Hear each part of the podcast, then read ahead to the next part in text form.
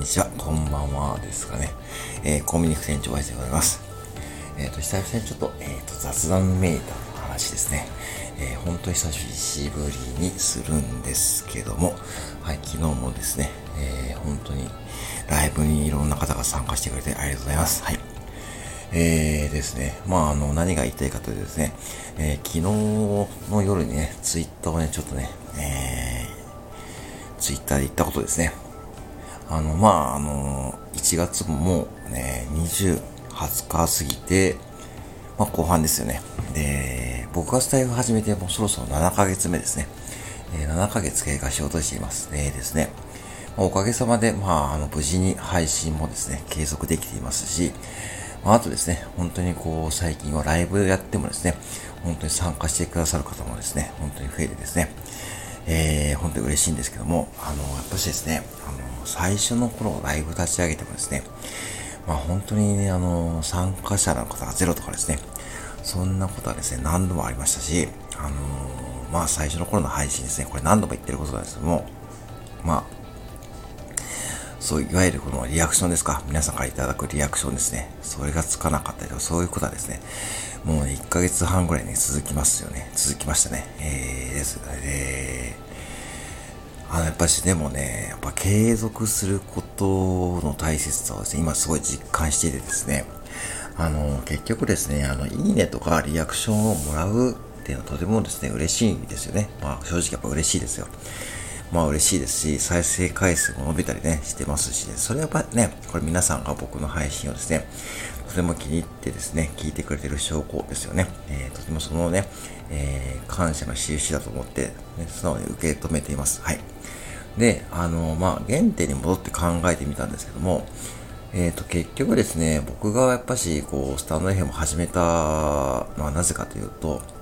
まあ、やっぱしこう、喋りですよね。あの、僕はですね、えー、コンビニ従業員なんで、不意にですね、お客様から話しかけることなんてしょっちゅうあるんですね。特にお年寄りのお客様なんていうのはですね、まあ、なんていうのそのちょっと語弊があったんですけどお年のお客様はですね、コンビニ従業員を頼りにしている方はとても多いんですね。もう本当に、例えばこれ皆さん驚かれるかもしれないですけども、A4 サイズのコピーができないおじいちゃんおばあちゃんって意外と多いんですよ。わかりますかね言ってる意味。多分皆さんなら多分画面見てですね、パパパッとですね、やってしまう方ね、いると思うんですけども、例えば A4 サイズのコピーを B5 サイズのコピーに変更するっていうですね、それって結構、まあ、できますよね。その画面とか説明見れば。特にコンビニのコピーってちゃんと説明がかけて書いてあるんで。でも、おじいちゃんとかおばあちゃんって、その画面をまず開くことはできないんですよ。だから、たまに呼ばれるんですね。呼ばれるんで、その時にですね、ちゃんと説明できるかできないかって、とてもですね、そのおじいちゃんおばあちゃんにとって重要なことなんで、もちろん僕は前職でマクドナルドでやっていたんで、まあある程度そういったこうリアクションはできるんですけども、やっぱりね、マクドナルドとコンビニとは大きく違うのですね、マクドナルドはある意味こう、来てるお客様をいかに裁くかね、いかにこう早く裁くかっていう仕事に対して、コンビニはえー、と、並んでいる商品をいかにお客様に、えー、気に入ってもらって買ってもらう。だから、要は、コンビニはもうあちこちにありますね。だから、そのお店に来た時の雰囲気作りが一発勝負なわけで、例えば、おじいちゃんおばあちゃんがコピーとかやり方わかんないって言った時に、なんか無限に、こう、なんて言うんでしょう。あの、うん、対応してしまう方も残念ながらいます。あの、うちの従業員さんの方でも。います。うん。これ明らかにいます。で、あとは単純にその対応の知らない従業員さんの方もいます。なので、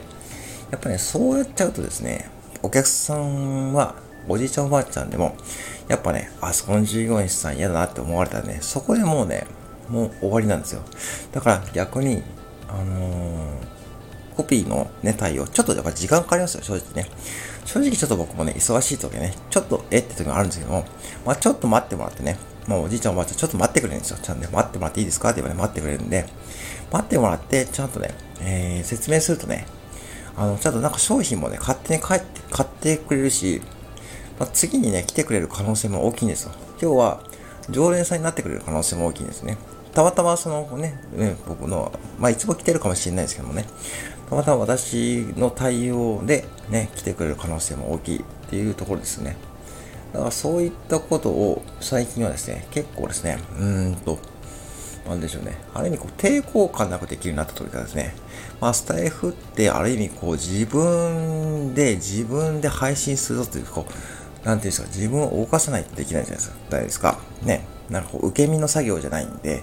ゆる配信ってね、どっちかっていうと自分を動かす結構エネルギーいると思うんですよね。うん、それをやって繰り返していくし、なんかこう自分のこう、なんて言うんでしょうね。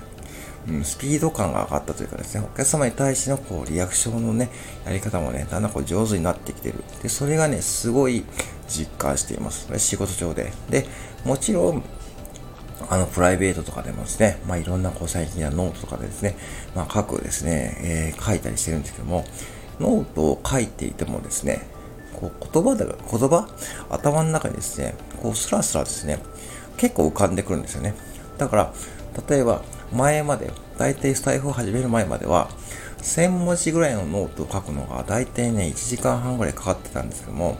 今だとですね、多分1時間かかんないぐらいです。まあ、それはもちろん慣れもあると思うんでしょうけど、まあ、そういったことをですね、やっぱ繰り返していくとですね、やっぱ自分のアウトプットの力も上がりますし、自分の表現力も上がりますし、あとですね、やっぱし、こう自分の、こう、うん、なんか思考もね、だんだん変わってきますよね。うん。だから、そういう意味でいくとですね、別にこう、うん、だから、いいねとか、そのね、コメントとかいただくだけがですね、こう何もスタイフをやっていって、こうメリットがあるってことじゃないってことですね、今日朝から伝えたかったんで、まあ、あの、こんな雑談めいた配信をですね、させていただきました。で、えー、まあ、それに関してはですね、まあ、僕のやっている木魚とかですね、それもですね、実は僕のアイデアではなくてですね、まあ、あの、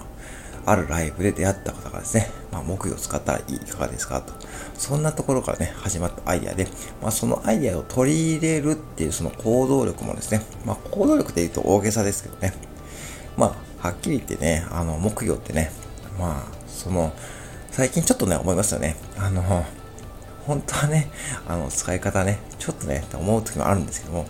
まあ皆様がね、あの、楽しんでくれてるんで、まあまあ、それはそれでいいかと思ってやってるんですけども、まあそんな感じでまあやってみるとですね、まあご自身もですね、まあちょっとね、違う目的を見出しながらね、スタイフをやるのはいいかなと思ってですね、はい、ちょっと話させていただきました。はい、以上でございます。はい。えー、本日はですね、え、私はまたですね、多店舗勤務ですので、またネタ探しながら仕事やろうと思います。はい、これからもよろしくお願いします。ありがとうございました。